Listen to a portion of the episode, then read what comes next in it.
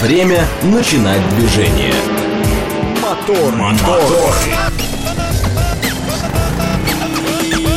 Так говорит Москва. Программа предназначена для лиц старше 16 лет. 6:03 в столице. Дамы и господа, заводите свои моторы.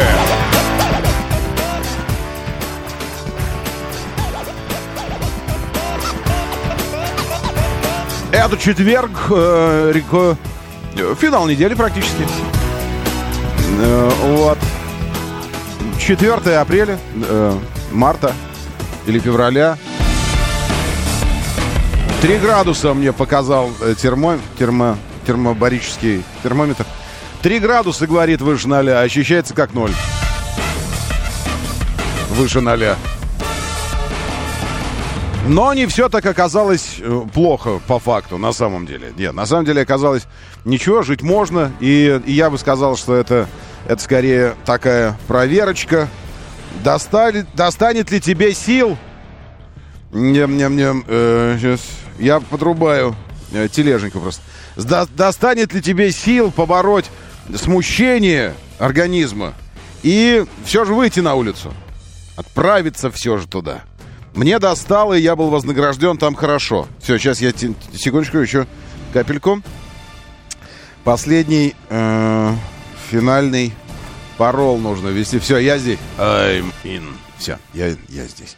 Потому что и велосипедисты тоже здесь. На Садовом сбивали велосипедисты сегодня. Вот. А накануне Кремль атаковали. Ну, в общем, и еще возможно началось контрнаступление вооруженных сил Украины в районе Запорожья, Запорожского, вот здесь. Все это, безусловно, актуальные темы. Все это, безусловно, занимает и ваше сознание, и наше здесь сознание, и всех сознание. И не только в России, я хочу сказать, занимает сознание. И кто-то пытается дистанцироваться от того, что происходило накануне, вчера ночью. Я еще обратил внимание, думаю, а что так много полиции вокруг Кремля? Вчера утром, причем выборочно останавливали даже автомобиль, хотя автомобилей вообще немного. И меня остановил сотрудник прямо по Варварочке, если ехать, и уже у Василия Блаженного. Вот, но передо мной Дастер был. И я не понял, что он стоит на зеленый. Инспектора не видно за автомобилем, а свет зеленый. Я так пикаю ему. Он так постепенно вперед протягивается, этот Дастер. А из-за него выходит инспектор. И мне тоже такой показывает. Давай в сторону. А я такой руками так держу руль и так показываю. Чего? Вот такой жест. Такой, ладонь разружу. Так, чего? Что случилось-то, говорю я ему так. Глазами. А сам на самом деле говорю. Вы говорите в автомобиле с окружающими вслух или нет? Скажите мне. Или это повод уже обратиться к врачу по голове. Давай, елки, я хочу голосование прям такое. Вы общаетесь с окружающими в автомобиле вслух. 134, 21, 35. Вы не общаетесь с окружающими в автомобиле вслух. 134, 21, 36. Вы не знаете, общаетесь ли вы с окружающими в автомобиле вслух. 134, 21, 37. Тогда это окружающие должны вам сказать. Но вот третья категория, это точно совершенно. Сегодня выкроите время и сгоняйте в желтый дом. Вы не знаете. Вы не уверены, общаетесь ли вы с окружающими в автомобиле. Вслух, сидя в своем автомобиле, окружающие находятся вокруг автомобиля, а не внутри его. Не внутри него. 134, 21, 35. Да, вы это делаете. Бывает. Или постоянно, в общем. Ну да. 134, 21, 35. Дескать, чё стоишь, баран, поехали! Или, да что случилось-то, я же нормально еду, инспектору. Или, ничего, ты так. Вот это все. 134, 21, 35. Да, вы общаетесь с окружающими вслух в автомобиле. Вслух. Когда там никого нет больше, кроме вас. Когда кто-то есть, это было бы странно. Хотя даже когда кто-то есть, я могу тоже что-то. 134, 21, 36. Нет, вы этого не делаете. Ну что ж, вы сумасшедшие, что ли? 134, 21, 37. Вы не уверены. Может, да, может, нет. Не знаю, сложно сказать. 130, 134, 21, 37. Пока что 100% здоровые люди абсолютно. Наши люди пишут, общаюсь. Да, конечно. Ну а как? А как им еще сообщить? Как сообщить им, что они идиоты окружающим? Или наоборот, что они правильно все делают? Ну, типа, ну давай, давай, ну чё ты стоишь, ну пропускай уже. О, молодец. Там можешь и похвалить иногда, там поощрить, совет дать какой-нибудь. Да справа, справа его давай. Или видишь зарубу какую-то, такой, о, давай, давай. А, да, идиот, ты такой сидишь. Ну вот это вот. Вы это делаете. 134, 21, 35. Нет, 134, 21, 36. Не знаю, 134, 21, 37. Господи, какое единогласие здесь. Какие мы все-таки единогласные с вами в этом вопросе. 100% из 100 говорят да. Да, 100% из 100. Ни одного человека другого нет. Ну, естественно, потому что это признак, мне кажется, здоровья. Мне кажется, это признак здоровья головы. То есть вы эмоции выражаете, как учат любые психоаналитики. Вы знаете, сейчас я узнал, модно говорить не психиатр и не психолог. А, ну психиатр раньше было модно говорить. Модно говорить сейчас не психолог, а психоаналитик. Потому что психолог это что-то... девальвировал Фрейд вот эту всю историю. Поэтому психоаналитик сейчас говорит. И психоаналитики утверждают, что дико правильно выражать эмоции. Зачем вы их закапываете? Вы понимаете, что по закону сохранения энергии, помните, мы уже чуть ли не каждый день его вспоминаем, а все потому что это главная история вообще в нашей вселенной, в нашем мире. Главная, фундаментальная, на чем все зиждется. И, соответственно, участвует во всем. Просто во всем этот закон участвует, абсолютно. Так вот, по закону сохранения энергии вы не можете уничтожить негатив. Но он же энергия, и он не может исчезнуть в никуда. И поэтому, когда вы хороните его в себя, он не исчезает. Вы его просто закапываете, трамбуете, но он накапливается внутри. И потом однажды он должен перерасти во что-то другое. То есть он должен отдать свою энергию, этот негатив, чему-то еще. Чему он отдает? Тому, что банковский служащий, спокойный, тихий, офисный сотрудник, ботан в школе, ботан.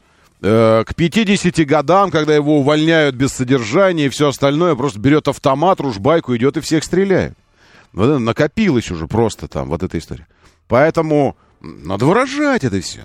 Другое дело, что не стоит открывать окно и напрямую сообщать людям об этом. Это такая история. Но выплеснуть, и все. И выплеснул уже. И нормально, он уже не внутри, хорошо. Но я так себя успокаиваю, во всяком случае. Ну, в смысле, тем, что... Да. А еще и закон подобное лечится подобным. Особенно по утрам, пишет Сергей. Нет, это, кстати говоря, вот этим себя начинающие и заканчивающие алкоголики успокаивают. Может, лечится, но только... Ну, кесарю вы имеете в виду. Но только это дорожка, по которой вы уже идете в сторону алкоголизма. Вот если идти по этой дороге, то это, в общем-то... Да, слово «психолог» почему-то пугает. Давайте назовем менеджер по связям с реальностью. Можно и так сказать. Менеджер по управлению вселенной. Я не просто общаюсь, я матом общаюсь, Игорем сообщает. Ну а кто из нас не делает это в замкнутом аквариуме своего автомобиля? Ну, естественно, это же самое емкое, что может придумать наш язык, это, конечно, лексика. Помигали мне аварийкой, и ты такой, ну ладно, пожалуйста, мигаешь. Да, и сопровождаешь это все, конечно. Да, я жутко обзываюсь, парфюм пишет. Жутко прям.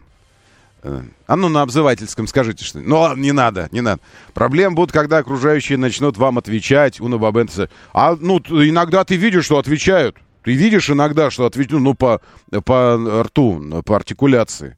Отвечают, и это нормально. Это нормальная коммуникация, причем коммуникация, в которой со стратегией победил или победил. То есть ты все время побеждаешь в этой коммуникации, потому что ты избавился, причем не ты, все вы побеждаете в этой коммуникации. Ты избавился от своих каках в этом самом, в сознании, в эмоциональных. Он, тот чувак, который тебе отвечает, избавился от своих каках. И при этом до поножовщины у вас не дошло, потому что вы можете только догадываться, кто и что про кого сказал. Ну, в смысле, вы догадываетесь, кто что сказал, но напрямую не знаете, и это как бы не очень обидно. Мне кажется, это офигенный способ вообще коммуникации. Ну, уж во всяком случае, если на дороге. Так, хорошего дня, доброе. В Ноябрьске плюс 6 и солнце. Игорь Валерьевич сообщает, наконец, в Ноябрьск пришло что-то и осталось. Пришло что-то похожее на какую-то весну. Между прочим, у вас в Ноябрьске значительно теплее теперь, чем в Москве. Потому что у нас сегодня плюс 3 было написано, и 0 ощущалось, как 0. А сейчас сколько? А сейчас уже плюс 5, между прочим, в Тверской район. Ощущается как плюс 2 градуса выше 0.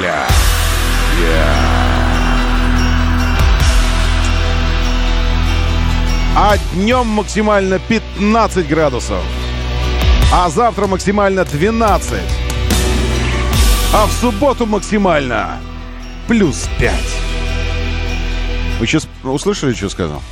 Максимальная температура воздуха днем при высоком уже практически летнем солнце в Москве 5 градусов выше 0 в субботу. Не высаживайте ничего нежного на огородах. Померзнет ваше нежное. Ночью плюс 1 будет, но в Подмосковье к заморозке.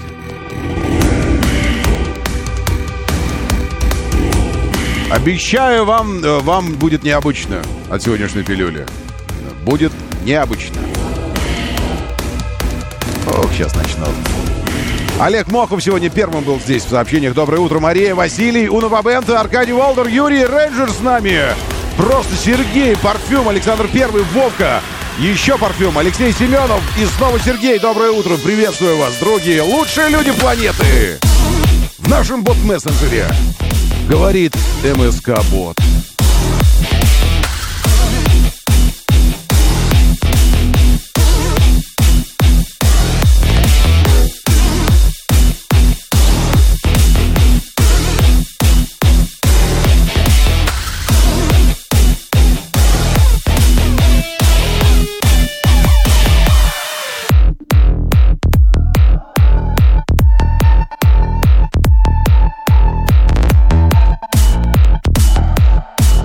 Под шумок сменил. О, вот это мой микрофон. Кто-то гарнитуру мне здесь по ночам меняет. Хорошо. Все, теперь зазвучало, наконец. Панюта, доброе утро. Руслан Т. Рамштайн. Нет, сегодня же не пятница. Сегодня же четвергатница. А как еще реагировать на красивых женщин на улице, сидя за рулем?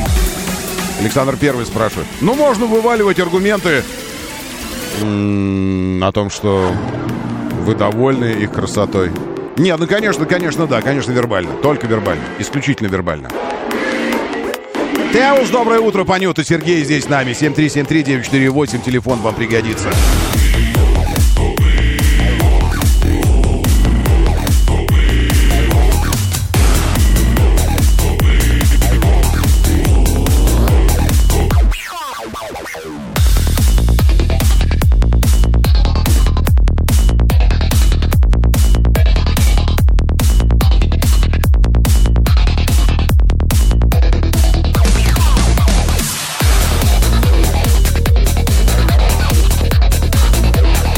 Пятнадцать с половиной часов ровно на работу и все оставшееся время на сон. Такова продолжительность дня сейчас. Луна растущая, поле спокойное, индекс ультрафиолетовый низкий. Не загорайте сегодня. Ветер хороший, правда северо-западный. Давление прекрасное, влажность замечательная. В Санкт-Петербурге плюс 3. В Сочи 10, Ростов-на-Дону 9, Волгоград 13, Нижний 9, Новосибирск 10. Примерно в 2 градуса в Новосибирске, в 2 раза в Новосибирске теплее, чем в Москве. Плюс 10. 17 градусов на Южном Урале. Понятно? Нам всем. Рисориус, доброе утро. И вашему Южному Уралу тоже привет. А что в Лос-Анджелесе? Где мигрант? Мигрант из Корейатаун. Найдись. Сообщи, что там. Калифорния. Говорят, заморозки в Калифорнию пришли, какие-то там совершеннейшая Москва по температуре.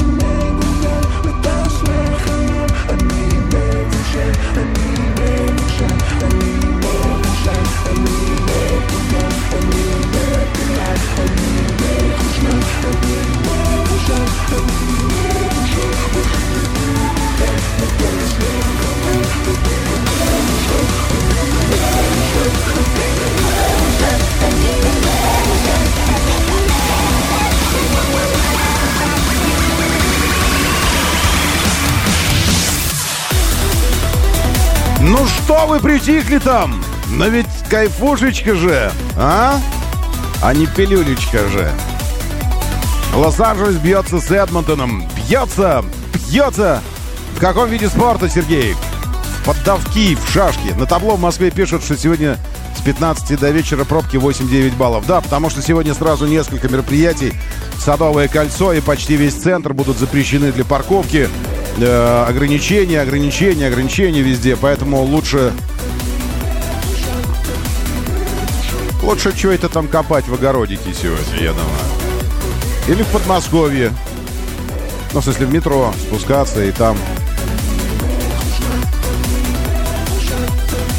Не надо сегодня вам по городу. Не надо. Уже начиная с обеда не надо.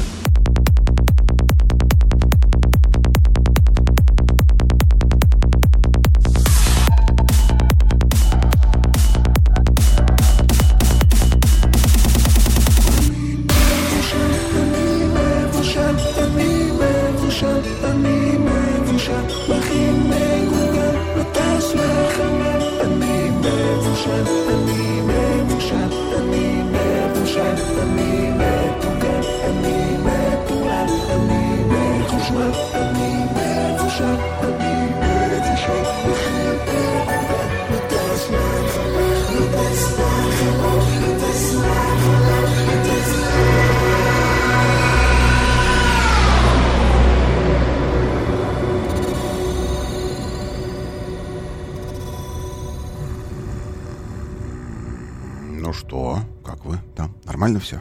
Живы? Моторы. Ой, хорошо. Так, пробки. Доброе утро, еду по ТТК. Все GPS-навигаторы не видят спутники. Ну, может, и хорошо, что не видят. Отдохнем заодно. Сейчас проверим. У вас работает навигация GPS? Гляньте, что она вам показывает. Так, я где? Я вот определился, что я вот здесь. Но вот проложила даже куда-то навигацию. А куда? А, нет, и выключилась. Угу. Так, значит... Не, вот сейчас опять проложилась и не выключилась. Только куда, непонятно, куда это она. Действительно сбросить маршрут? Да, сбросить маршрут. Так. Угу. Значит, вот сюда. Не, у меня работает. Вот проложила маршрут, все. Вот видите, куда показать? Куда вам показать? Откуда ты это сказал? О, видите, все работает. В телефоне. Но что-то раз глюкнуло, а потом все. Не, работает. Хотя, честно говоря, я бы не удивился, если бы не работало. Ну, в смысле...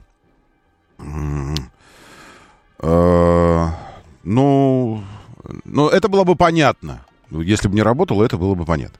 Если бы по какой-то причине проспали все, я тогда вам расскажу и покажу. Это Кремль 2, там что-то, часа ночи. Это вчерашняя ночь с позавчера на вчера. Ночь со 2 на 3 мая. Кремль, купол... Сенатский дворец. Вот. Луна. Смотрите, как офигенно. Просто все выглядит. Луна, Кремль. 2 человека поднимаются на купол уже. Это необычно только на первый взгляд. Думаешь, а что же они туда поднимаются? Ровно тогда, когда беспилотник пытается врезаться в купол. Вот как так совпало, что ночью в 2 часа туда идут люди. Все потому, что это 2 уже беспилотник. Первый... у меня нет видео. Может, у вас есть видео первого? У меня нет.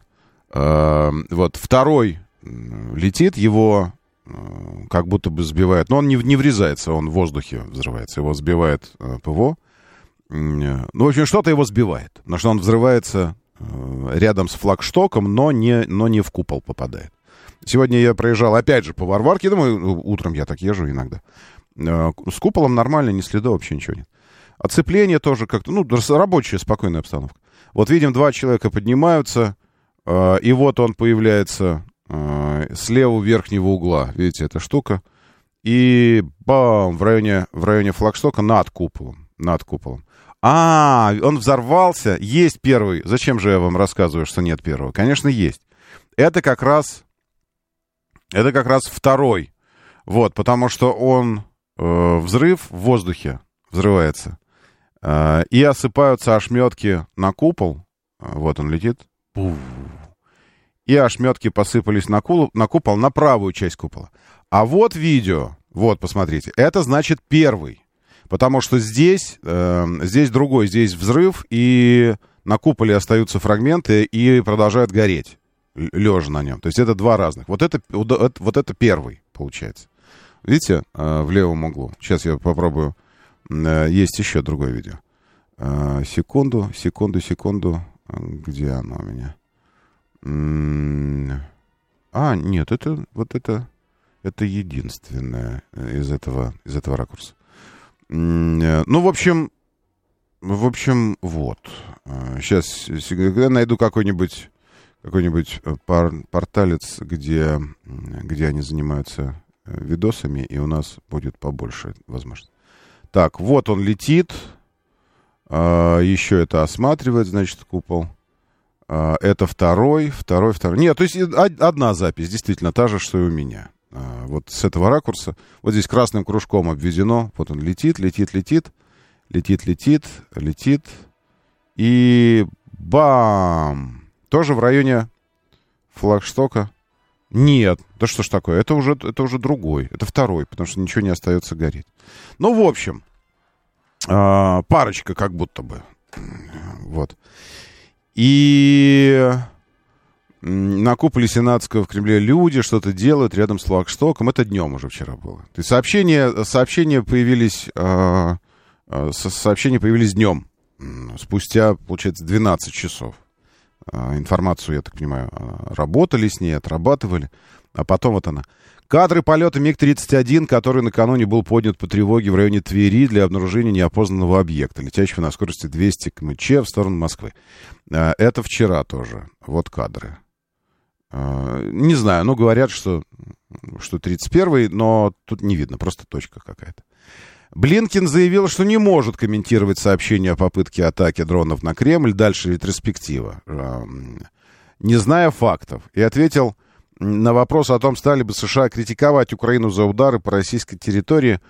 Ну, не стали бы. Потом где-то в Москве беспилотник на Большой Полянке замечен был. Ну, просто тоже какая-то точка. Вот. Еще... США не поощряют Украину в нанесении ударов по территории Российской Федерации. Белый дом на вопрос о причастности к атаке дронов. Они не поощряют.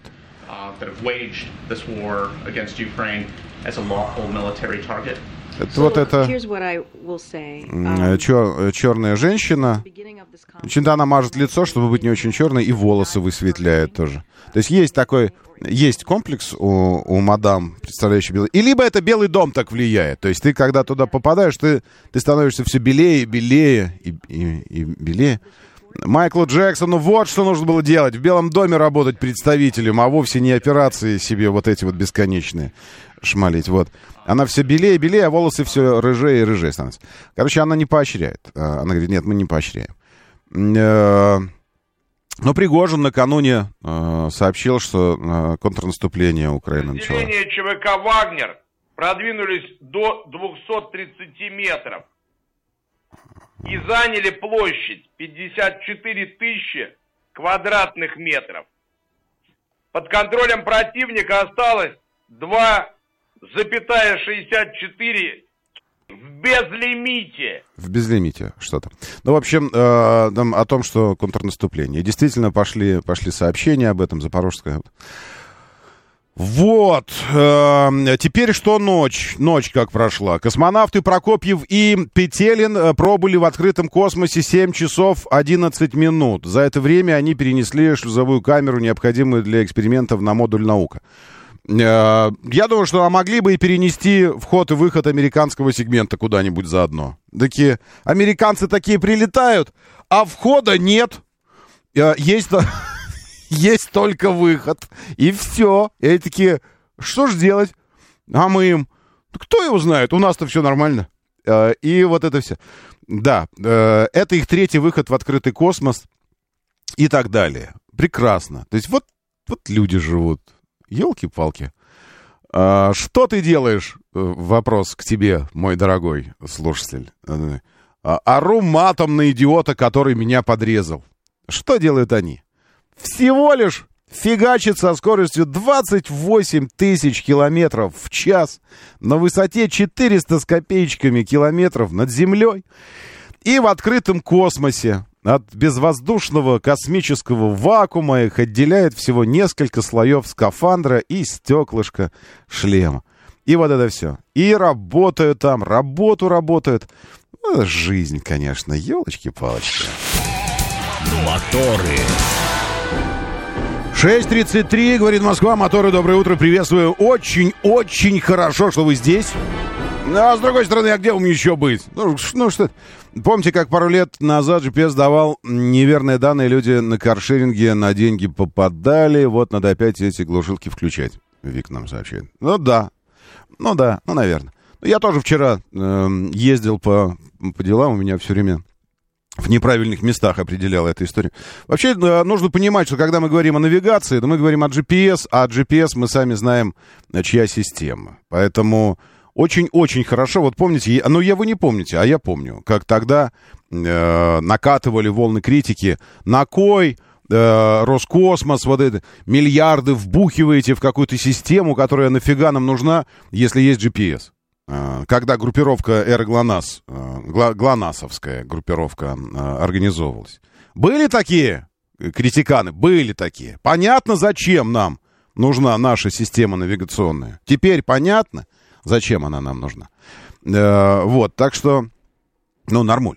Бюджетников на маршруте исследований техники привлекали к дежурству на предметном обнаружении беспилотников в дни репетиции парада. 2 мая вызвали дежурить с 17 до часа ночи внепланово, якобы для тренировки. И тут бац, беспилотник взорвался. В итоге бюджетники виноваты не заметили.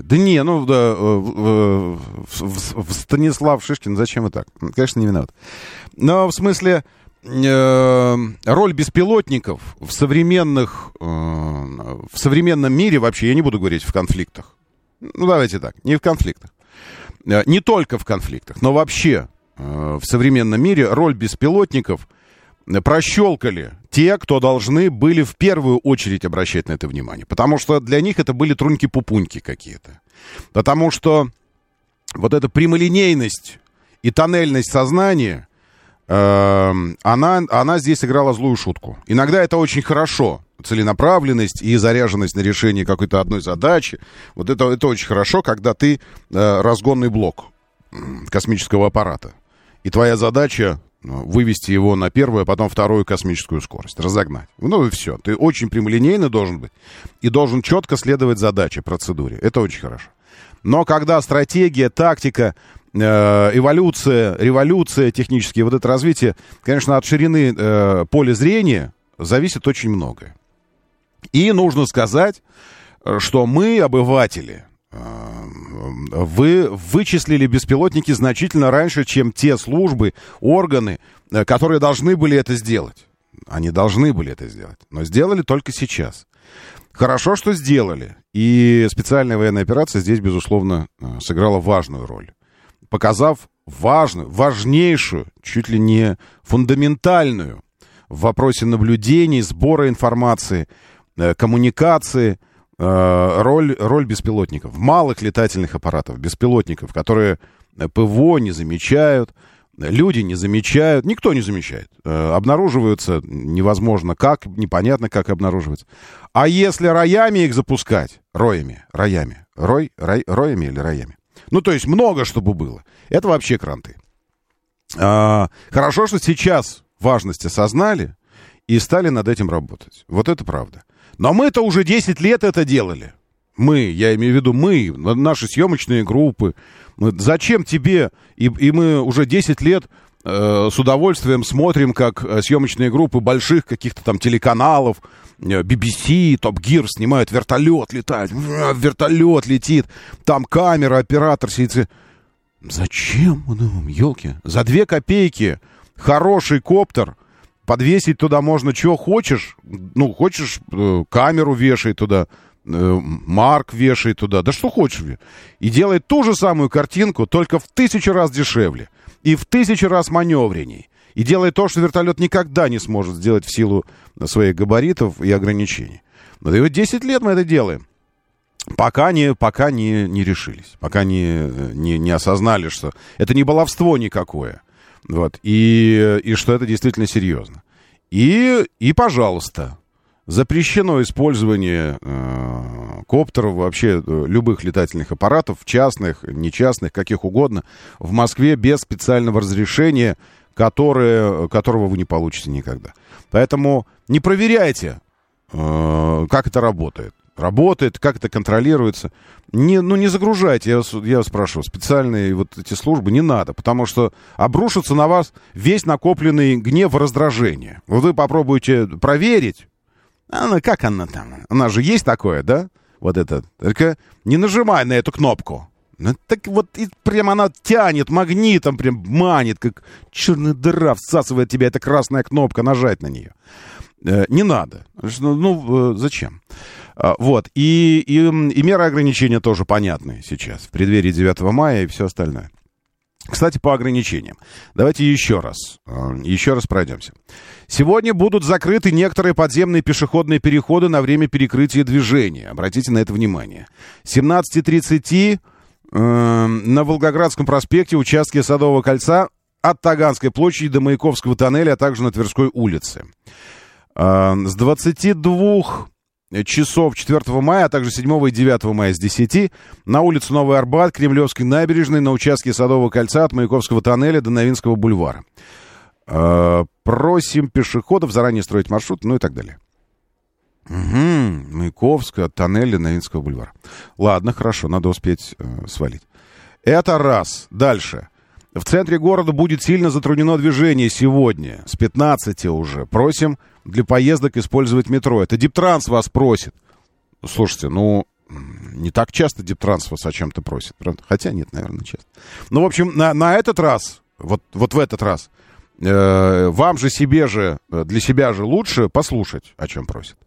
Основные затруднения будут в центральной части города, в местах временных ограничений. Это Волгоградский проспект, Садовое кольцо, Тверская улица, Новый Арбат и набережная в центре. Если поездку в центр не отменить, заранее они вас вчера еще предупреждали, то быстрее на метро. Так вы сэкономите время в пути и меньше проблем доставите в целом городу. Стройте маршруты заранее, будьте внимательны, соблюдайте скоростной режим, дистанцию, и так далее. Все, это про 4 мая, окей? И не говорите потом, что вас, дескать, не предупредили, что-то там не поставили где-то на дороге информационное табло, еще что-то. Вот вам табло информационное. Моторы называется. Моторы. Все, теперь предупреждены. Так, что еще?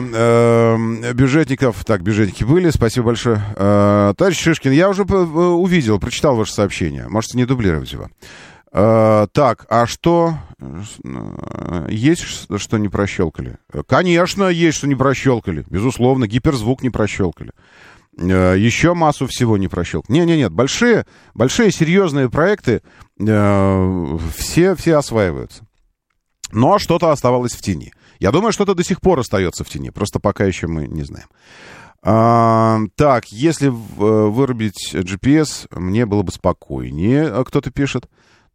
Вообще, я хочу напомнить, что однажды, когда лет 12-13 назад, не помню, взломали Твиттер Дмитрия Анатольевича, то первое сообщение там было об электричестве.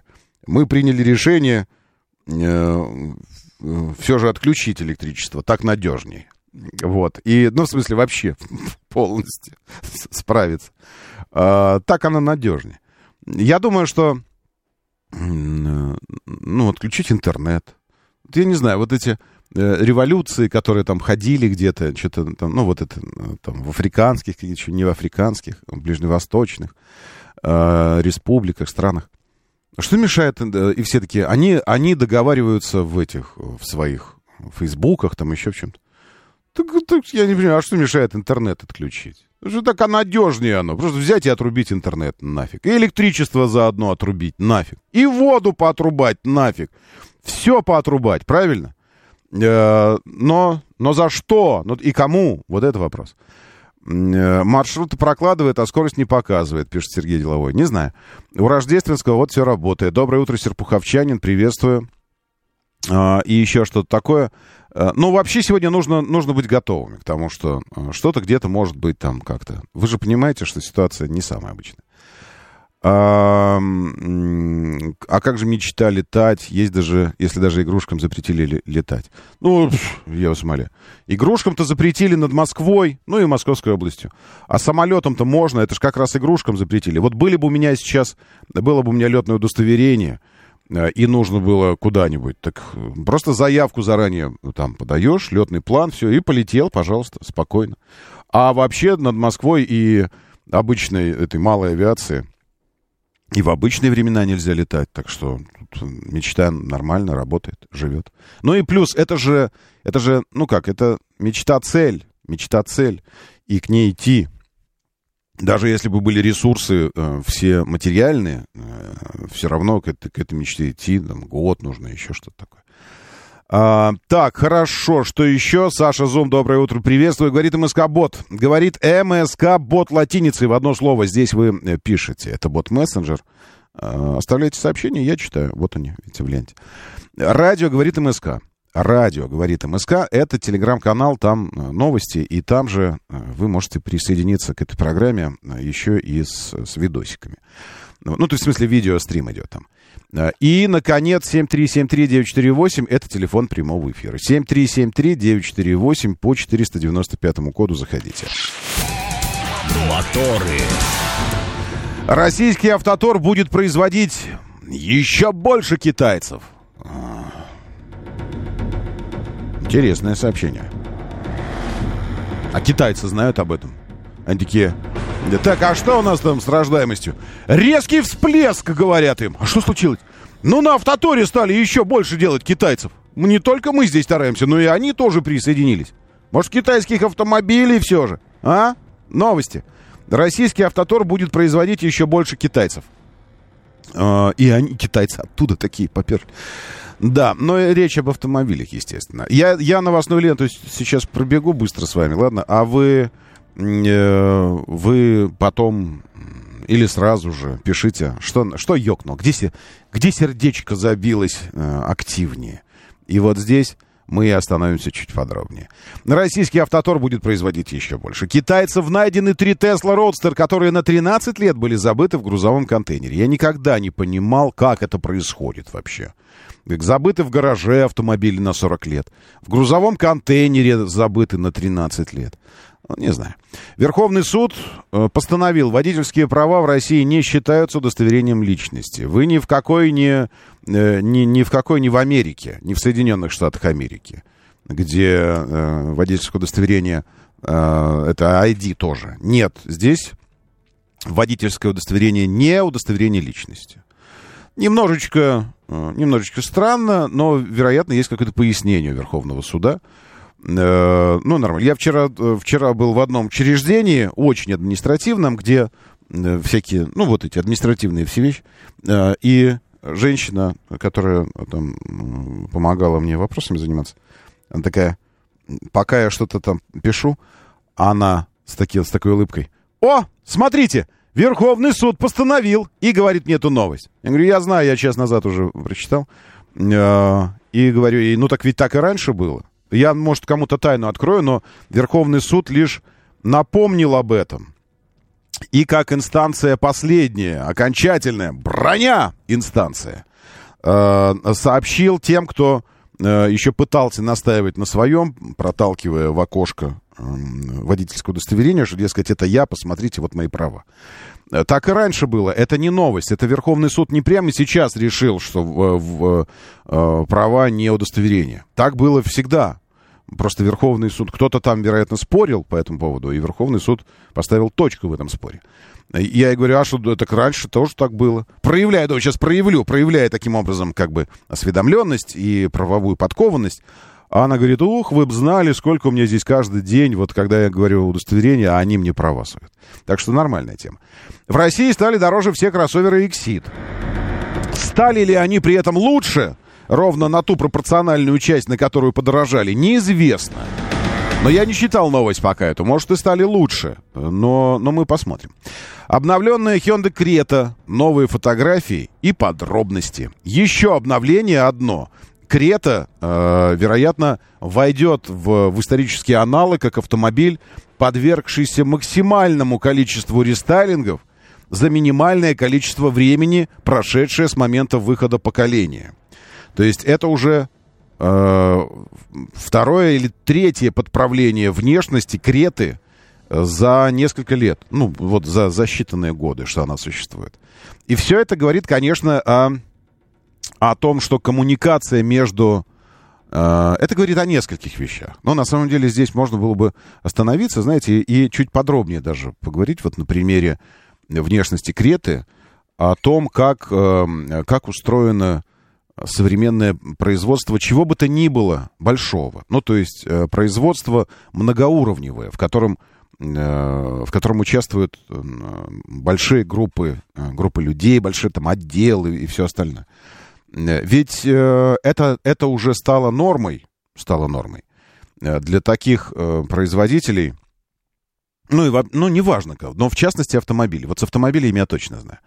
Опираться на результаты всевозможных фокус-групп, исследований, там, психологию, маркетологи там сидят, выписывают вот это все. Это прямо вот как история про 7 красных линий. Помните вот этот потрясающий ролик? Безусловно, пародийный на то, как обстоят дела вот в таких фокус-группах и как производится товар. Нарисуйте 7 красных параллельных линий, только просьба 3 из них сделайте синими, а 2 прозрачными, прозрачным цветом.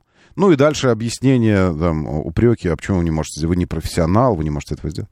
Посмотрите, 7 красных линий.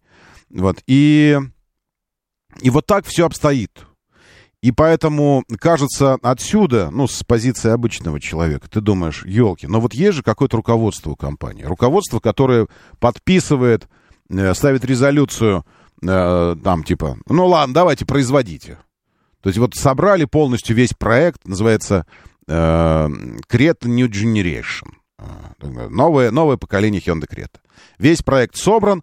И, наверное же, есть какой-то чувак, который сидит, такой главный босс. Мы знаем, что в Корее весь бизнес, он клановый, он такой, вот. И сидит глава клана, такой, в Hyundai. И ему приносит, говорит, вот, пожалуйста, весь план, вот, пожалуйста, новая Крета. Он такой посмотрел, это все, говорит, окей, ладно. И ставит, такой, все, давайте, выпускайте. И пошло. Вот мы думаем, так обстоят дела. И я думаю, вот на этой стадии этот главный босс, он же видит, что ему предлагают. Он же видит, как автомобиль будет выглядеть. Он что, идиот? Как он может такое запустить в производство? Ну, вот такую страхолюдину такую. Значит, ему объясняют, что это красиво. Потому что если вы думаете, что история про голову короля устарела, так она не устарела. Ему объясняют, что это классно. И объясняют ему это аргументированно. Не просто там встает чувак и говорит, посмотрите на элегантность линии, посмотрите. Ему это все объясняют, если он есть этот кто-то, окончательный цензор такой. Ему это все объясняют аргументированно, приводя результаты исследований, фокус-групп, каких-то целевых аудиторий, которые голосовали по этому поводу, которые там и каждый обвод кузова, и этих страшных фар, и в целом этой внешности обосновывали тем, что вот целевая аудитория, мы рассчитываем привлечь более молодежную группу сюда, а молодежь любит вот. Ему показали сумочки женские, где ручки такие изогнутые. Ему показали обувь, какую-то кроссовки, где какая-то модные эти ботинки. Ему показали элементы дизайна, которые включают в себя такие изгибы. И вот это вот все. И что это будет сочетаться в сознании людей. И они будут думать, что это супер модно, потому что у меня такая сумочка, а у автомобильчика вот эта часть ее страхолюдной фары, заднего фонаря, похожа на элемент сумочки какого-то производителя модного. И поэтому этот автомобиль будут покупать. Все. Крах. И вот Крета просто показывает, насколько эта стратегия ущербна. Уродская стратегия. Насколько творение далеко ушло от Творца. от понимания гармонии, стиля, это уже не имеет значения. Гармония, симметрия, все эти понятия ушли куда-то.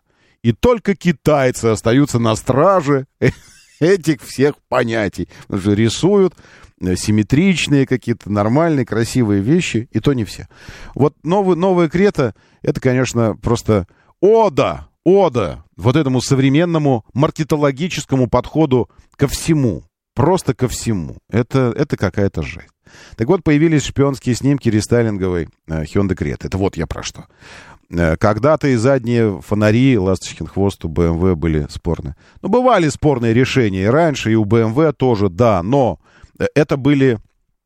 Именно поэтому мы и помним эти спорные решения, потому что они были единичными. Это было необычно. То есть вот рисовали офигенные, красивые, гармоничные, все классно, и потом вдруг что-то появилось, и такой, ребят, ну так не пойдет, ну что такое построили? Теперь же что-то удачное становится исключением. Это же что-то удачное в дизайне. Смотри, что, нормальная тачка получилась, можно смотреть двумя глазами и не слезятся глаза, кровь не течет из глаз. Нормально, вот это они молодцы. Это стало исключением. Кстати говоря, по Крете. Можно я сейчас на секундочку от новостной ленты отойду? Скажите, пожалуйста, при каких обстоятельствах на Крете, на Hyundai Крета, может появиться мигалка синяя? Можно я вас спрошу? Я не обратил внимания на номер, но сегодня по Тверской я вниз, а она вверх. Обычный. Но вот этого уже страхолюдного вот этого поколения нынешнего. Белый Hyundai Creta с мигалкой на крыше. Синий. Не желтый, нет, синий. Без этих, без опознавательных, без оклейки, без какой-то. Хотя оклейка добавила только бы шизофренической ситуации. Если бы он был еще оклеен там каким-то этим... При каких обстоятельствах это может произойти? Доброе утро, да, слушаю, здравствуйте. Доброе утро, Рома, Олег. Я ее вчера видел на Арбате, к Кремлю ехала. АМР номера. АМР Крета, но это же да. Ведь необычно. Да, я сам удивился. Это прямо странно. Спасибо вам большое. Это очень странно, потому что я помню, однажды инициатива была, помните, когда сколько-то лет назад почему-то стал дико актуален вопрос... этих красивых номеров. И то ли в Подмосковье, то ли в каком-то регионе руководство региона приняло решение эти номера размещать на мусоровозах. Ну, вообще на коммунальной технике. Для того, чтобы понизить статус. Ну, дескать, там вот прям, чтобы... если ты и приобрел, прикупил себе красивый номерок, то чтобы твоими... этими одногруппниками были мусоровозы. И люди думали, о, смотри, серия-то мусоровозная, то понизить статус. Я думаю, неужто у нас руководство решилось понижать статус автомобилей с мигалками, чтобы мигалки были не такими привлекательными, раздавая их этим. Ну, это интересно. Эксклюзив АМР. Или же, я думаю, еще одна история. Какая, может, давайте придумаем объяснение. Или же однажды компания Nissan привезла Nismo, но там еще с приставками какими-то. Автомобиль стоимостью 1 миллион евро. Я ездил на нем, но не за рулем, за руль не пустили все равно никого. 1 миллион евро, потому что это был... Сейчас я попробую найти ее. Потому что это был кузов Микры, Nissan Micra, но все внутри от GTR, Nissan GTR, помните? Такой. Вот. И они это все еще вписали, а может оно так и называлось, сейчас, секундочку, я попробую, Micra, Nismo GTR, может она так и называлась, Nismo GTR? Ну, попробую. Короче. То есть в этот кузов они как-то втиснули ГТР, и это какой-то абсолютно адская какая-то фигня получилась. То есть там секунда до сотни, весь мега-супер заряжен, и стоит миллион. Я думаю, может быть, это такой же Nissan, сейчас не могу найти. Может, это такая же Крета? В нее там что-то так, там в этой Крете атомный реактор, там, ну, что-то... И поэтому там мигалка стоит на ней. Это что-то. Ничего необычного с Кретой. Раньше же были обычные Форды с мигалками. Мягко говоря, обслуга в СО передвигается. Не-не, Форды-то понятно. Фокусы понятно. Мондео понятно. Они уже стали спецавтомобилями. Но Крета, извините, это... Доброе утро. Да, слушаю. Здравствуйте. Доброе утро. Здравствуйте. А знаете, почему, мне кажется, почему делают там новые решетки, новые еще что-то, и потом утверждают, смотри, как это круто, этот человек берет, через год понимает, что он выглядит идиотом на такой машине и бежит ее менять. Я никогда не прощу тем, кто испортил Тигуан. Так его сверху как будто бы стукнул, у него появились морщины на боках. И он стал похож на старого японца. Никогда не прощу. Ну, это спасибо большое. Нет, это процесс понятен, известен, да, но у него есть цикл у этого процесса. Если вы думаете, что компании это, ну, в смысле, это дешево для компании, это не микро была, это Жук. Вот я почему не могу найти. Я вспомнил. Не микро это была, это был Nissan Жук. В микро они не вставили бы это все. Конечно, сейчас я попробую через этот... Через Жук. Вот. Жук Нисмо, но более заряженный. Так. А может, Нисмо GTR? GTRS? Нет. GTR, попробую, Nismo Жук GTR. Ага, вот он, да? Да, 600 лошадиных сил и все остальное. Да-да-да-да-да-да-да-да. Вот эта штука. Жук, правильно, поэтому я и не мог найти. Конечно, в микро это не вставится. Если вы думаете, что производителю дешево обходится вот эту новую решеточку поставить или сплюснуть Тигуан, чтобы морщинки появились, это деньги, это большущие деньги. Поэтому у этого процесса есть цикл. И этот цикл таков. 4 года. Закрыть окно хочешь, да? Фомин... Евгения, окна закрывающая Фомина, пришла в студию. Ладно. Что? Лето, май на улице, Женька, май, 4 мая. Это не лето. 4 мая, это лето, посмотри. Там плюс 5, день, Рома. День длится световой 15 часов 30 минут. Уже счастье-то какое. Солнце уже говорит. Видите, жук какой? Жук Р, вот что. Так я к чему? Я к тому, что 4 года примерно цикл для серьезного рестайлинга или фейслифтинга у автомобилей длится. 4 года. Вы должны ходить, а потом... Ну, что-то стоит денег. Но когда с микрой... Ой, да почему с микро? Когда с Кретой это случается третий раз за пару лет, поверьте, это не стандартная их... рестайлинг. Это не стандартный процесс. Это всего лишь попытка исправить непоправимое. Моторы. Время начинать движение. Мотор. Так говорит Москва. Программа предназначена для лиц старше 16 лет. 7:06 в столице. Дамы и господа, заводите свои моторы.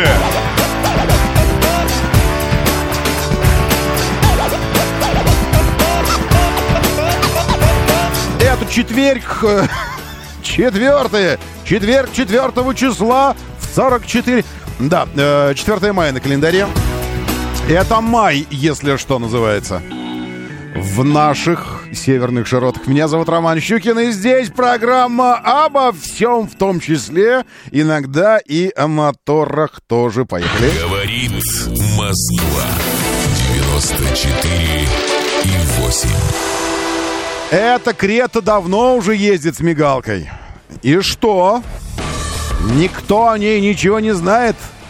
Летучая Крета. Да почему бы Крете не быть с мигалкой? Может, какой-нибудь криминалист едет? Может быть. Вы уж простите меня, но когда какой-нибудь криминалист едет с мигалкой, он едет на автомобиле в оклейке. Потому что если автомобили без оклейки, это значит... Ну, короче, не знаю я. Ну, это странно.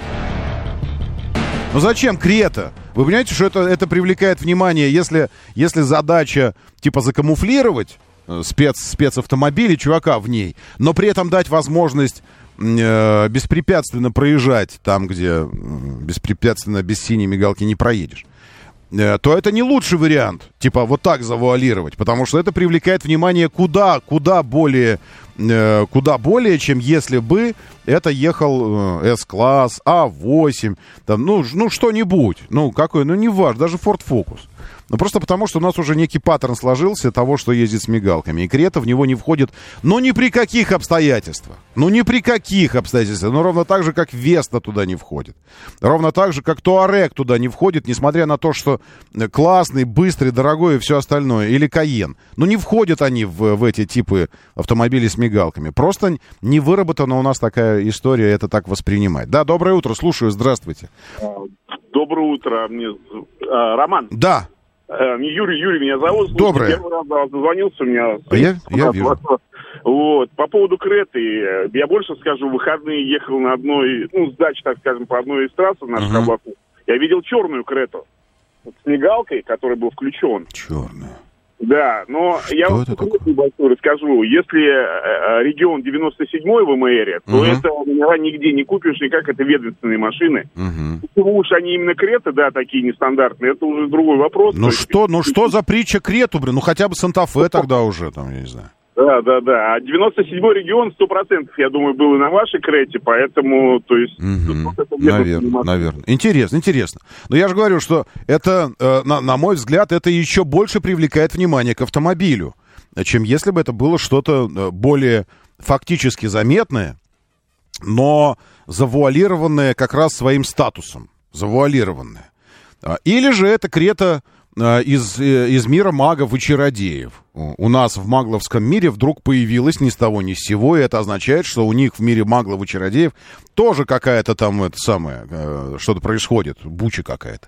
Потому что, вы помните, безусловно, этот чемпионат по квиддичу и палатку Уизли, которая снаружи выглядит как палатка обычная, туристическая, маленькая, а внутри это огромный храм. То есть такая, такая история. То есть там в Крете внутри, допустим, там майбах какой-то. Поэтому по размеру, по всему. Это же какое-то волшебство какое-то просто. И поэтому так спокойненько она ездит себе.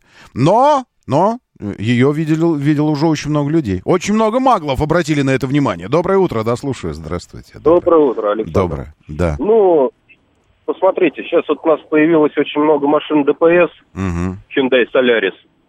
Все бы ничего, но у них самый мощный движок-то 1.6. Если раньше хотя бы на Фордах двухлитровых ездили. То чего тогда удивляться? Политическая ситуация изменилась, вот и покупают. Нет, так они же стоят не для погони. Они же стоят, это их средства передвижения, укрытие от дождя. Вот это все. Это же не для погони автомобили. Вообще, я не знаю, а какие погони здесь у нас могут быть? В Москве. В Москве придумать ситуацию, когда автомобиль будет... Бывали всякие. Но это из рук вон выходящее. И мы здесь просто умелыми действиями ЦОДД и те, кто контролирует светофоры, любую погоню можно пресечь моментально, просто создав затор в нужном месте такой, что на автомобиле не проедешь. Поэтому тут погоня — это такое дело. Плюс у нас есть, если надо, вертолеты есть. Как не ходят Весты? У депсов подмосковных Вест, они все синими. Да, я имел в виду обычные гражданские Весты без оклейки. А черную Крету вижу каждый день на солянке. Вот так вот. Видите, Крету в России производили, вот ее и выбрали. Да, согласен. Просто, в России много чего производили, можно было выбрать что-то. Да. Вообще не понимаю ваши московские вопросы про мигалки. Максим Сидякин пишет. Потому что вы не здешние, вот и не понимаете здешних вопросов. Хотя сейчас они, безусловно, и, конечно, эти вопросы стали куда менее актуальными и радикально болезненными про мигалки, чем 5 лет назад или 10, тем более, лет назад. Доброе утро. Да, слушаю. Здравствуйте. Доброе утро, Роман. Из серии «Заметки на полях». Да? Касательно тех, кто не понимает вообще ваши темы с мигалками и так далее. Вчера видел пример... какой-то смешной даже самодеятельности. Едет Ланос Да-да, тот самый Ланос. 33. Деу, да, Деу Ланос. Он самый, 33-й регион, весь покрытый черной краской, и там стоит, что вы думали, мигалка. Нифига себе, 33-й регион, мигалка. Это Губер, что ли, приехал местный? Нет, я думаю, что это самодеятельность, ну, видимо, да. И чтобы не вызывать подозрений, решил надеть старый костюм какой-то, эти стоптанные башмаки такие, приехать и, дескать, ну вот, мы, видите, во всем себе отказываем, лишь бы вот это вот, чтобы... У нас тогда каждый день какие-то погони, потому что каждый день все стоит, видимо, перекрывает, чтобы не гоняли. Нет, видимо, просто... Видимо, просто когда у тебя 5 миллионов, 5,5 зарегистрированных автомобилей, это пробки и заторы, неотъемлемая часть этого места. Любого места. В любой город на планете Земля поместите столько автомобилей, и будут заторы. Любой. Доброе утро, да, слушаю. Здравствуйте. Доброе утро, Роман, Николай меня зовут. Да, Николай. Да, конечно, я согласен, конечно. Тем более не наш. Послушайте, вот некоторое время назад в прессе муссировалась информация о том, что китайские машины будут продавать без участия дилеров через интернет продажи. Угу. Это что-то заглохло или как? Вы не в курсе? Или продвигается эта программа? Нет, она продвигается, но она продвигается параллельно, тем не менее, с продажами. Дилер все же нужен на определенной стадии. Эту программу... Для обслуживания автомобиля. Конечно. Да, наверное, для... во-первых, для того, чтобы экспонировать автомобиль, чтобы вы могли прийти откуда-то его забрать. Вы же купили его в интернете, но пользоваться вы им будете в реальной жизни. То есть вам нужна реальная географическая точка, откуда вы заберете свой новый автомобиль. Раз. Во-вторых, конечно, его нужно обслуживать, приезжать на ТО и все остальное. И для этого тоже нужен дилер. Но спасибо вам за запас, за этот... Компании это продвигают, и китайцы это делают. А моды, к примеру, первые 100 автомобилей продавались исключительно в интернете. Исключительно. Сейчас выходит электрический... Господи, спаси помилуй, как он называется, электрический? Ой, господи, сейчас прочитаю. Да, и похоже, вы знаете, и похоже, наконец-то, новая Lada Vesta выходит тоже в продажу, кстати. Вчера меня пригласили на тест-драйв, но я уже боюсь сглазить. Вот так скажешь про что-нибудь, а оно потом рухнет. И я поэтому не буду ничего говорить нигде, никогда. Но письмо уже отметил флажком, что 3 дня мы проведем в интересном месте, если у них все сложится, и у меня тоже не изменится ничего. Вот уже есть официальное приглашение на тест-драйв,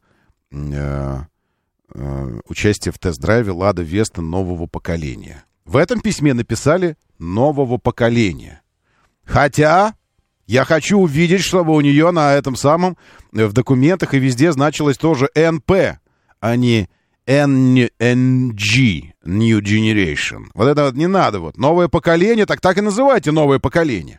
Вот в письме в официальном так и написали «Лада Веста нового поколения». Тест-драйв будет проходить по 23 года. Будем признательны, представить... Все, позвали таки. Но я не об этом сюда пошел смотреть. В ящик почтовый свой. Где? Ну, где он у меня? Только что же он был? Сейчас, секундочку. Я хочу просто прочитать, как он называется точно. И... Ну, елки-палки. Ну, не мог же я... Нет, это гибридный кроссовер. Сервисная акция от... Нет, сервисная акция от Chery. Нет. А вид... Нет, тоже. Ну, я сейчас найду. Сейчас. Я не мог удалить это письмо. Почему его нет? Это странно. Короче, там выходит гибрид Chery Tiggo 8... Про Макс и плюс что-то такое, с которым первым покупателям будут дарить зарядку, серьезно, мощную, такую, что... Да вот же он, елки, почему она не открывалась? Открываем предзаказ на гибридный 7-местный Tiggo 8 Pro и плюс. Вот с названиями надо какие-то ставить ограничения. Парни и девчонки, Это девчонка пишет мне. И девчонки, парни, и девчонки из Chery, в частности. Потому что вот Chery это любит делать. Надо ставить какое-то ограничение. Ну, там условно, что название автомобиля состоит из не более 4 слов. Не более чем из 4. Потому что, ну, как-то надо себя ограничивать немножечко. Потому что Chery, Tiggo 8, 3 уже, Pro 4, Макс 5. Из 5 слов название автомобиля, когда состоит, это мрак уже. Chery Tiggo 8 Pro Max. Хорошо, хоть Макс убрали из этого. Так он что, не полноприводный, что ли, получается? Вот этот гибридный. То есть, если бы он был полноприводным и гибридным, он назывался бы Chery Tiggo 8 Pro Max и плюс 7 слов из 7. Но так нельзя. Ну вы чего в самом деле? И это не годится никуда. Надо как-то ограничивать себя. Так вот, открывают предзаказ. Покупателям подарим домашнюю мощную зарядную станцию, стоимость которой 250 000 рублей. Вот. Гибрид будет доступен для заказа и последующего приобретения ограниченного круга дилеров. Даже гарантия производителя, что там такое. И, короче, через интернет. Вот. Это я к тому, что продавать-то они готовы продавать. Нет, Александр. Одна цифра — это все равно слово. Вы же говорите это слово 4. Это же слово. Это цифра, когда вы ее пишете. Но когда вы говорите, это слово. 4, 5, плюс. Тоже слово. На бумаге крестик. Но когда вы артикулируете это слово. Ну, так что не надо. Пытаетесь меня подловить. Вот. И... Другое дело, что продавать-то они продают, но покупаете ли вы через интернет автомобили? Мне кажется, что эта история с приобретением автомобилей, она, как бы это сказать, она не то чтобы очень популярна, потому что мы все еще находимся в тактильной парадигме, контактной. Мы должны быть кинестетиками в этом смысле. Нам вынь да положь, дай потрогать, чтобы оно физическое было. Чтобы я увидел, что оно не битое, с автовоза его не роняли, что он не перекрашенное оно. Потрогал, чтобы козырек вот этот над приборной панелью. Вот такая история. Так что покупаются автомобили не очень через интернет. Нет, пилюли не закончились, вы что? День, когда закончатся пилюли, можете считать этим. Ну, короче, нет, они не закончились. Доброе утро, мимимишка, вот она, пожалуйста, Петрушка тоже требует пилюлю, все требуют пилюлю. А я не люблю, когда долго требуют. Вот если требуете, ну так и получайте тогда. Вот, забирайте и распишитесь.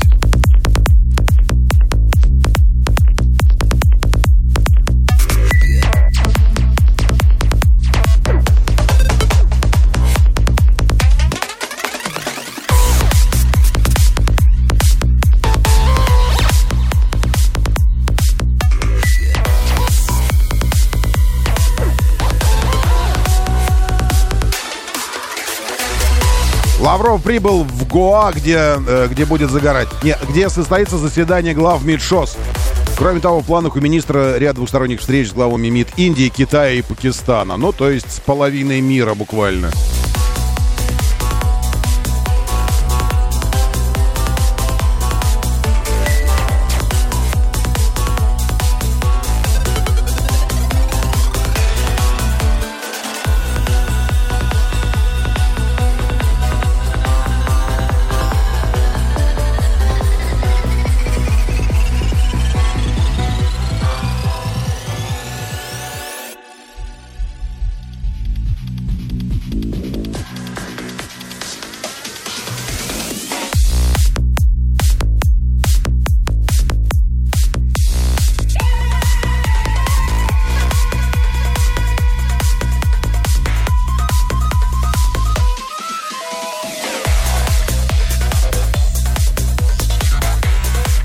Пока вы спали и зимовали и спали, кошельки ваши подприпухли немножечко, но не от голода, а от деньжат.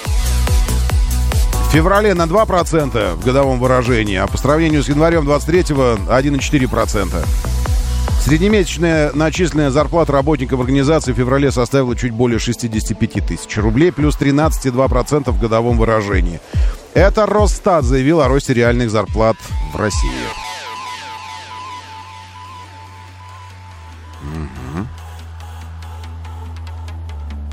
Темпы вакцинации от кори в России выросли почти на 70%. Еще одна хорошая новость.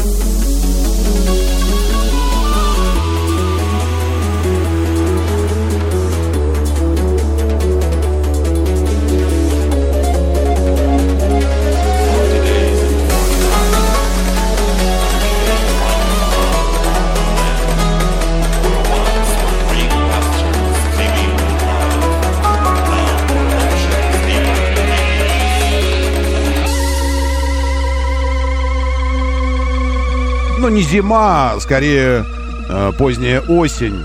Дядя Леша пишет, на Гоа сезон дождей. Ну и когда это нам мешало загорать? Объясните мне, сезон дождей на Гоа. А мы знаем, что госпожа Захарова запиливала несколько таких стрим-видео лайфовых из зарубежных командировок. Мы видим, как Эсмин Лавров умеет красиво работать в шортах, там, в маечке. Ну, классно, классно.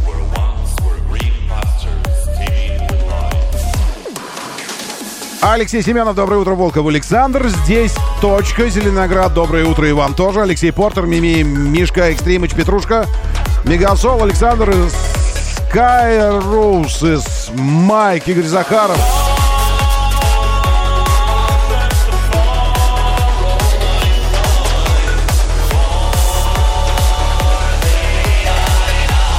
Избави от лукавого тоже с нами. Серж 144, Александр 77. Доброе утро, Мегасол Тига. Николай Сергеевич, Лексус и лучшие люди планеты в нашем бот-мессенджере. Говорит МСК-бот латиницей. Говорит МСК-бот в одно слово. Как пишется, так и слышится.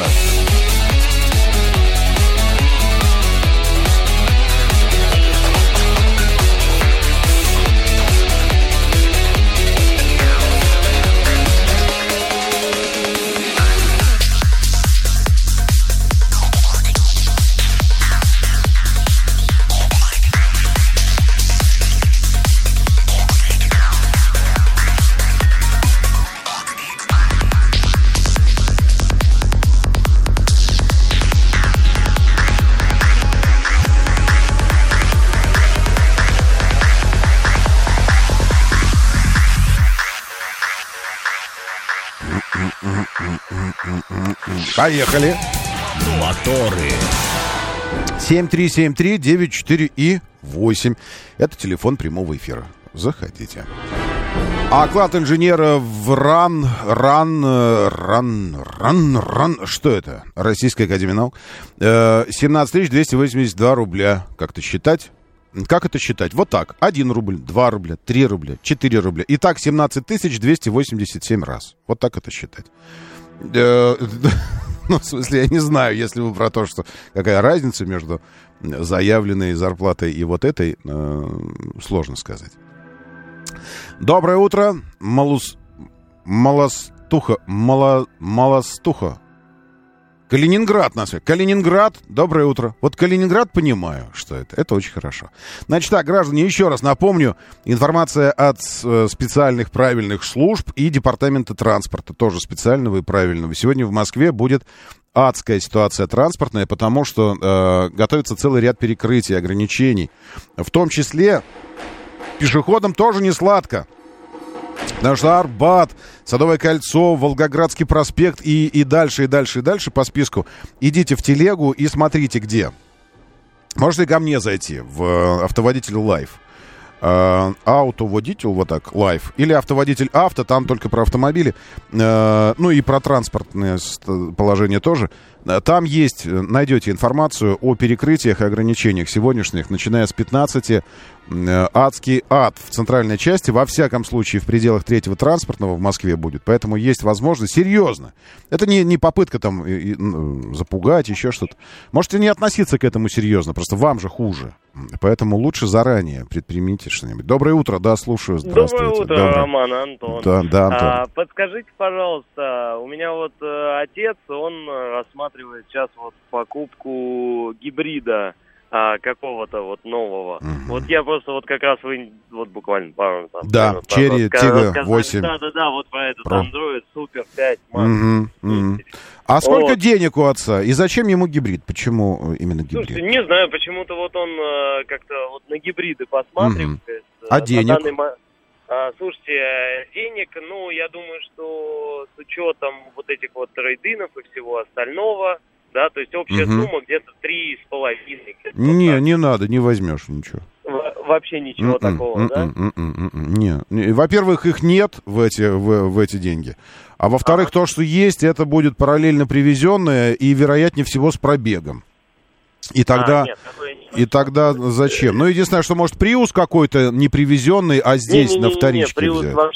Если речь о новых автомобилях, ну, гибриды, к сожалению, не так развиваются в цене, не так актуальны, как там электромобили, которые когда-то были запредельно дорогими, а сейчас становятся все дешевле. То есть гибрид — это такое... Все, давайте я тогда отключаю, чтобы не держать вас на линии. Гибрид — это такое... странное техническое существо, которое вбирает в себя микроскопические достоинства электромобиля, при этом сохраняя все недостатки ДВСного автомобиля. И в результате его цена не может сокращаться так, как сокращается стоимость электромобилей. Потому что электромобили — это пример раздутой технологии, раздутой в смысле стоимости. Она раздута была, пока она была новая. Как все технологии, пока новые, они не массовые. А только оно становится массовым. То есть фактическая себестоимость, проще говоря, электромобиля, была сильно завышена в связи с тем, что эта технология была не массовой. А как только она становится массовой, она становится все дешевле, как телевизоры плоские, вот эти ЖК сначала, потом LED и так далее. Как обычные мобильные телефоны, я не говорю про яблокофон, это отдельная история. И так далее. То есть фактическая себестоимость, она низкая у электромобилей. И, соответственно, его фактическая цена постепенно начинает приближаться, снижаться вот сюда, в эту сторону. Фактическая себестоимость ДВСного автомобиля значительно выше электромобиля. Ну, просто потому, что механической работы, механических деталей и в целом просто комплектующих и деталей в нем гораздо больше. Механики, всего остального, двигатель, коробка, приводы двигателя, вообще все вот это вот. И в результате он фактически не может стоить дешевле определенного уровня. И этот уровень уже гибридами достигнут, на мой взгляд. И, соответственно, они будут дорогими, а электромобили в это время дешевеют. Поэтому гибрид превращается в такое нечто странное. Хотя есть один вид гибрида, который реально очень привлекателен, но о нем через пару-тройку минут. Моторы. 7:36, говорит Москва, моторы, доброе утро, приветствую. Очень хорошо, что вы здесь. Пока что-то новостные ленты сосредоточенно ожидают больших новостей. Вероятно, я не вижу каких-то там глобальных обновлений. Еще какие-то несколько беспилотников где-то упали. Порядка 300 сообщений ежедневно поступает от летающих беспилотников в Москве только. Об этом ТАСС сообщили в экстренных службах. Ну вот. Да, и департамент транспорта еще раз напоминаю. Во-первых, ночное происшествие на Садовом. Вот вы здесь удивляются, что вы все время говорите какие-то обычные эти вещи, понятные, прописные. Вот только что у нас была информация о том, что как-то акция называется «Притормози». И точка. Напоминание о том, что замедляйтесь. Надо замедляться перед пешеходными переходами. Надо вообще замедляться везде и быть готовым к засаде вообще везде. Посмотрите на то, что происходило ночью на Садовом кольце. 1, 2, 3, 4, 5. 5 полос в каждом направлении. Раз, два, три, четыре, пять. Да, то есть 10 полос. 10 полос. 5 в одном, 5 в другом направлении. Это случилось... У меня нет... Здесь я не вижу. 23.05, а время я не вижу. Ну, ночью. Это произошло ночью. Причем автомобиль, нужно сказать, автомобиль, который подготовлен должен быть для таких ситуаций, это S90 Volvo. Я вижу по задним фонарям. S90. И натренирован должен быть, и на велосипедиста тоже. Но, как говорится, нет ничего невозможного для человека с интеллектом. Посмотрите на это происшествие. Значит, Садовое кольцо.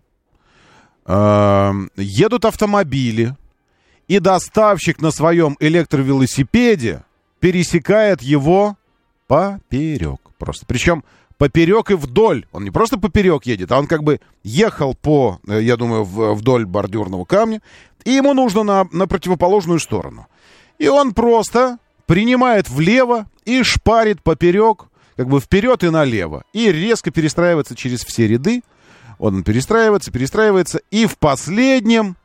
ряду в левом, но уже не встречной полосы, а попутного направления последней. То есть перед центральной осевой линией его настигает С-90. Хрясь! И паренек рухнул. Кто-то не дождался еды своей, потому что еда вся вывалилась, и велосипед улетел туда. Еще раз. Вот скажите, пожалуйста, вот что делать с такими велосипедистами? Вот как? Вы же понимаете, что это означает, что...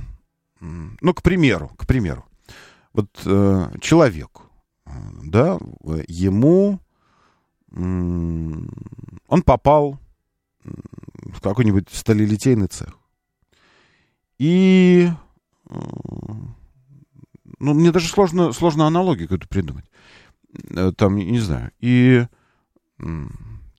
Стоит такая чаша огромная с расплавленным металлом. Он такой булькает, лава такая. И он вдруг такой: а что это у вас? И рукой пытается зачерпнуть оттуда. Ведь понятно же, что он не с этой планеты.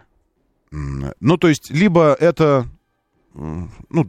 другое сознание вообще. То есть, ну, человек другого сознания, он вообще не здешний. То есть он в любом случае не здешний вообще, в принципе, от слова совсем не здешний. То есть он не понимает, у него нет не прописано ни в инстинктах самосохранения, ни в рефлексах, ни в чем. Он не знает, что такое высокая температура, что это сталелитейное производство, что это расплавленный металл, несколько тысяч... Ну вот он не знает вообще. То есть единственный нормальный вариант, он не с этой планеты. Вот. Ведь мы же понимаем, что когда ты десятиполосную дорогу, причем она не пустая, там едут автомобили, начинаешь пересекать поперек, и даже не потрудившись посмотреть влево, ведь это же говорит о том, что, ну, в смысле, что попадание этого человека под колеса автомобиля — это всего лишь вопрос времени. То есть это не вопрос вероятности. Может, попадет, может, нет. Это просто вопрос времени. Сегодня это случится или завтра это случится. Но это 100% случится. То есть он ведет себя так, как будто бы он никогда не видел автомобили, он не знает, что это, он не понимает, что такое. Вот это вот все. Скажите, может, что-то с этим уже надо сделать на уровне принятия этих людей на работу? Он же на работе. Он же работает вот в это время, когда он едет. Доброе утро, да, слушаю, здравствуйте. Да, Роман, доброе утро. Была такая же ситуация пару лет назад. Девушка пересекала именно тоже доставка Тверскую. Ну, кстати, освободился. Ну, к сожалению, они все знают и как бы полный игнор. Становится. Надо этого человека не выпускать из страны до тех пор, пока он не становится Вольво. Если он остался жив. Ну, Вольво-то новая, она, скорее всего, там каска, все остальное. Ну, это не важно. Вы знаете, я бы не хотелось бы принимать точечные решения, а хотелось бы принять какое-то решение, которое бы, в принципе, изменило эту ситуацию. А вообще. Мы статистику-то как будем пополнять-то? Как? Статистику чего? Ну, статистику смертности велосипедистов. А вы считаете, ее пополнять нужно? Ну. А как же? Она же существует. Что? Они же почему ничего не делают? Потому что нужна статистика. Надо водителей прижать еще сильнее. Ну, не, ну, извини, спасибо большое. Нет, это, ну, в смысле, да, это конечно, версия.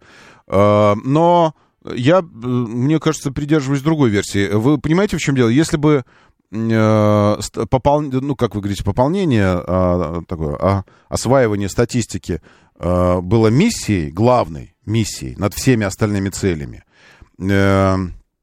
ну, департамент транспорта бы так не работал. Вот, ну, не создавалось бы все вот это. Не вбухивались бы миллиарды в камеры, там, во все остальное, чтобы снижать. И оно реально снижается все. Ну, нам надо было наоборот, чтобы если сама статистика — это самоцель, то тогда надо было бы, чтобы ухудшения, а не улучшения шли. А идут улучшения явные. Я уже говорил об этом. Вы пристегиваетесь, правильно? Правильно, вы стали пристегиваться. Автомобили все безопаснее и безопаснее. Правильно? Правильно. Средняя скорость движения снижается. Правильно? Правильно. Ну, то есть она приближается к разрешенной. Все ближе. Приближается. Вот. И так далее. Это происходит. Но просто есть такие агенты хаоса, как кто? Ну, вот раньше это только самокатчики были. А вот сейчас уже пару лет, как появилась у них электрификация этих велосипедов. Вот эти вот доставщики. Но, не знаю, ну, короче говоря, это, в общем-то... И эту проблему мы тоже решим, как показывает практика, мы решаем все вопросы. Вот вы спрашивали, а что мы еще прощелкали помимо беспилотников? Вот я вспомнил сейчас, этот разговор напомнил мне. Ну, если вы недавно присоединились, мы в первый час мы говорили о том, что большие организации и большие ведомства только сейчас с началом специальной военной операции обратили внимание на роль беспилотников, летающих, насколько это важно. Хотя мы ими пользуемся десятилетия уже и активно, и они стали частью съемочных групп, они стали частью, ну, вообще неотъемлемой частью работы. Но ведомства это упустили и сейчас пытаются наверстать, поняв, насколько это важно в современной жизни.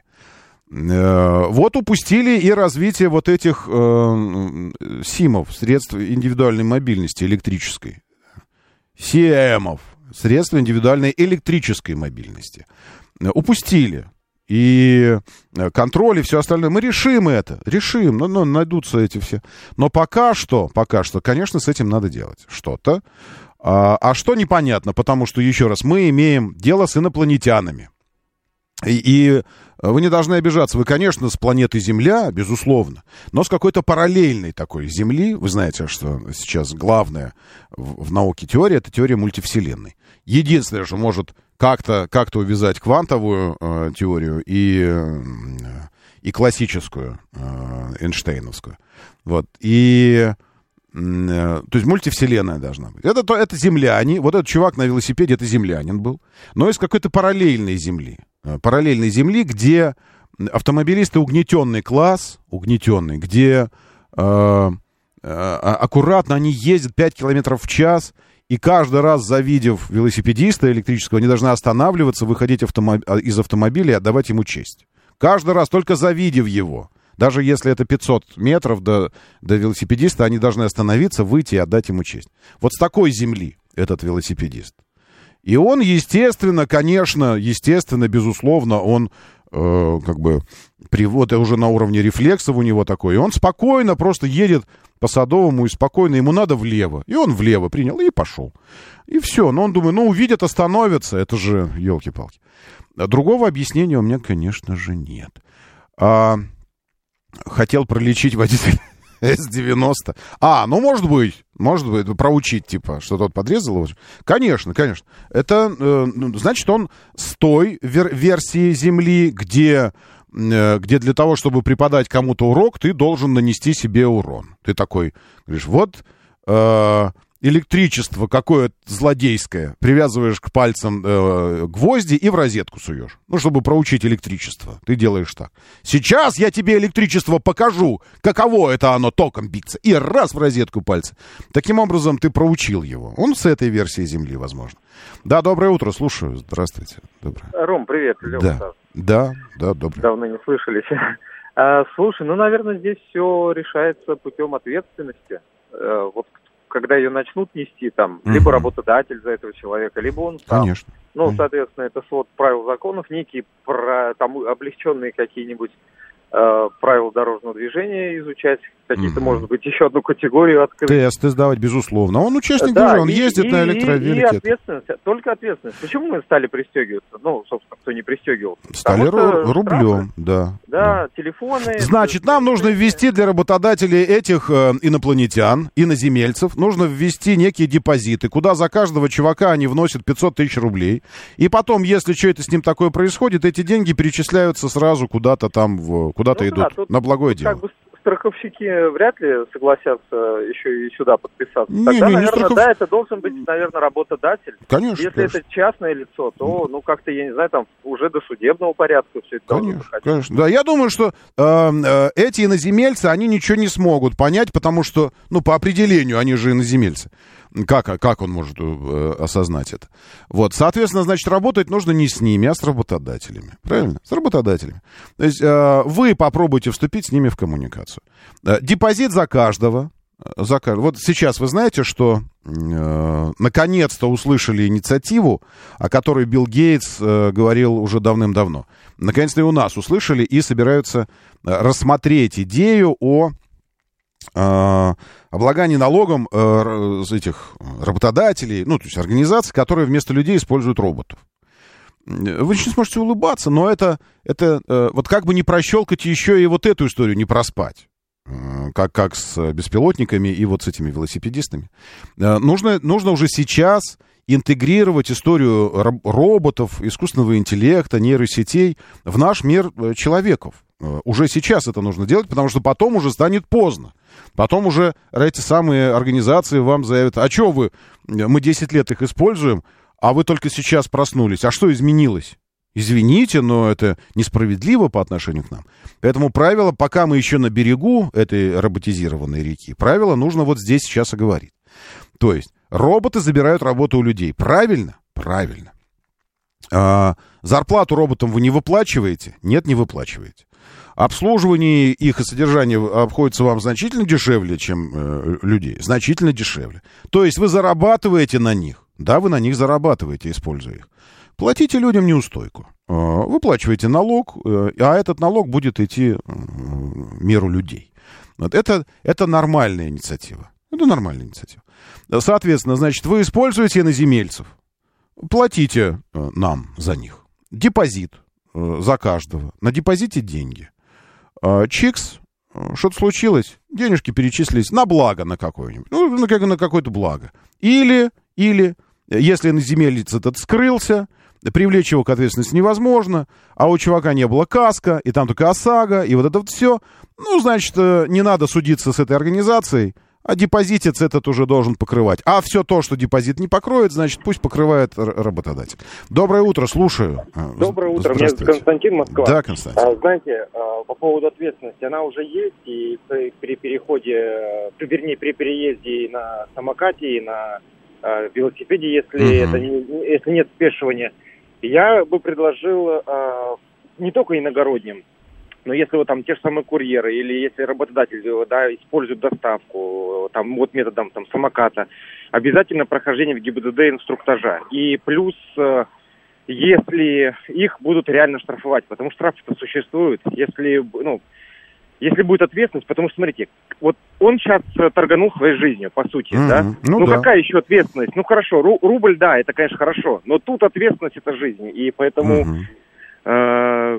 Что еще больше, да, если вот... Нет, поэтому... вы помните этот добрый одесский анекдот про то, что ты ездит, что ты мучаешься, когда жена спрашивает?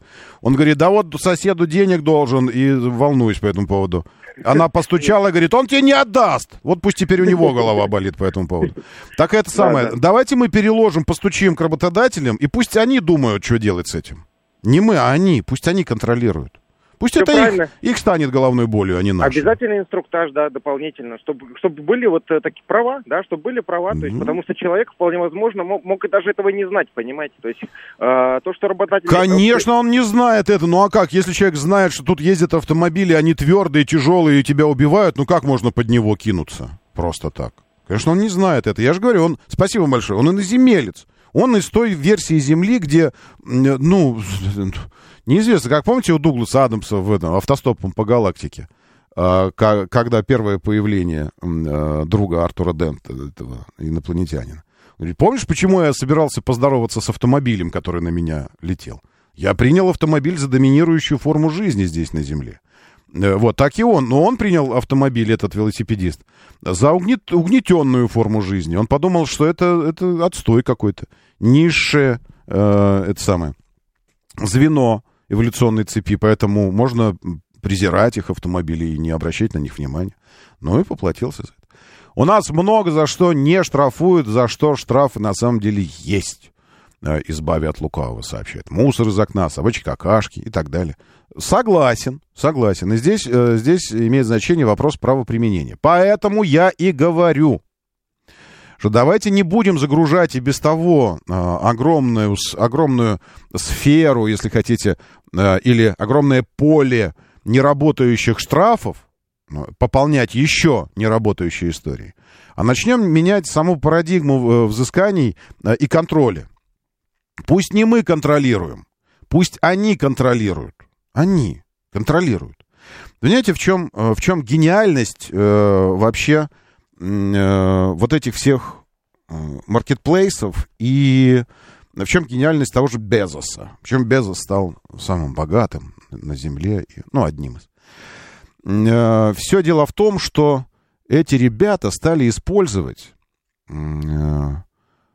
аппарат, точнее инструмент, точнее институт, который до их появления использовался только государствами. Потому что только у государства, у государственных институтов была возможность регулирования твоей хорошести или плохости. Вот. Что имеется в виду? Если ты плохой и ведешь себя плохо, то окружающий мир сообщал тебе о том, что ты плохой, то есть обратная связь.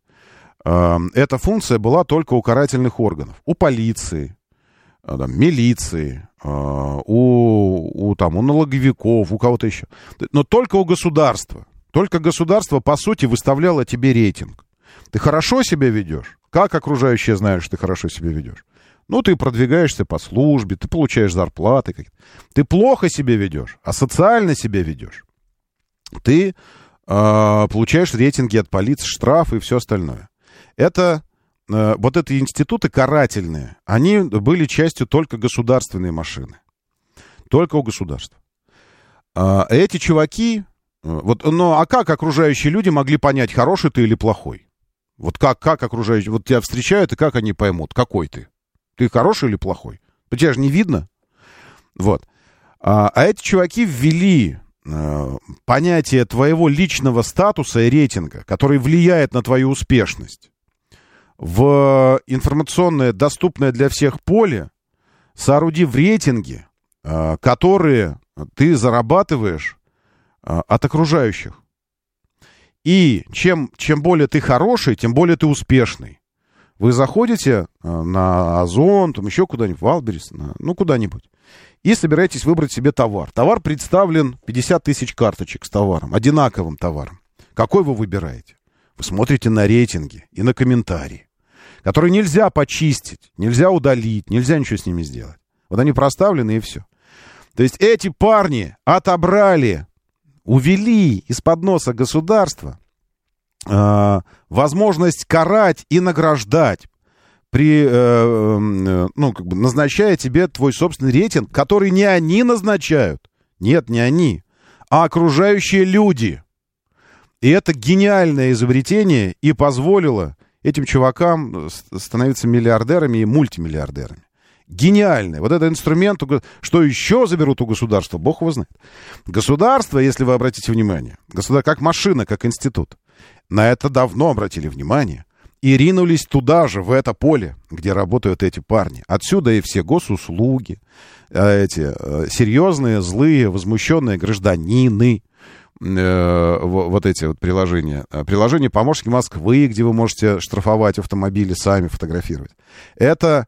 Попытка, и правильная, на мой взгляд, попытка государства следовать за трендами и идти туда, куда перемещается зона ответственности, рейтинга, всего остального. То есть в цифру, уходить в цифру.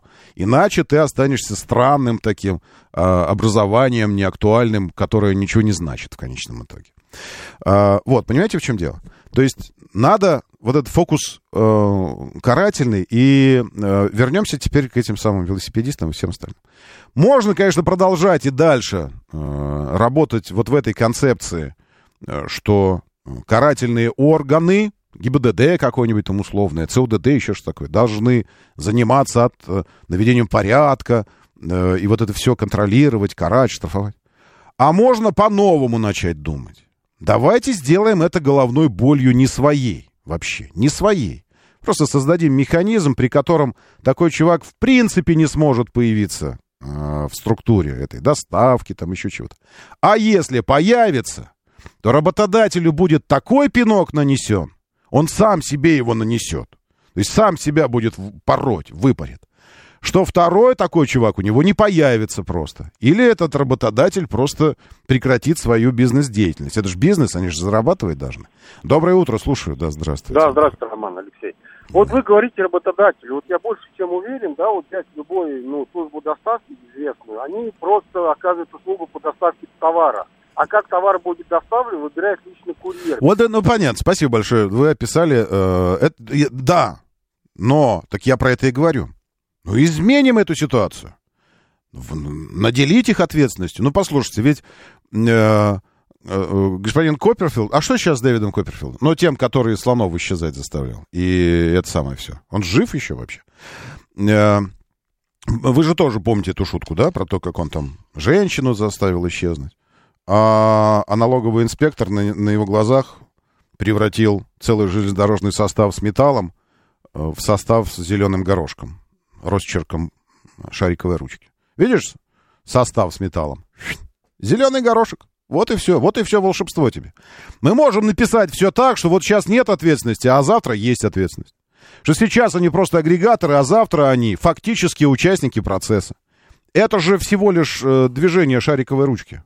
В смысле, и если этого не происходит сейчас, это почему-то не происходит. Вот над этим нужно думать, почему этого не происходит. И думать над тем, как бы так устроить, чтобы происходило. 4 мая сегодня.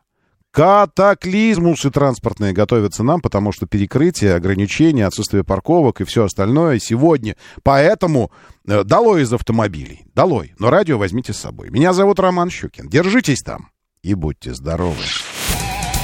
Моторы.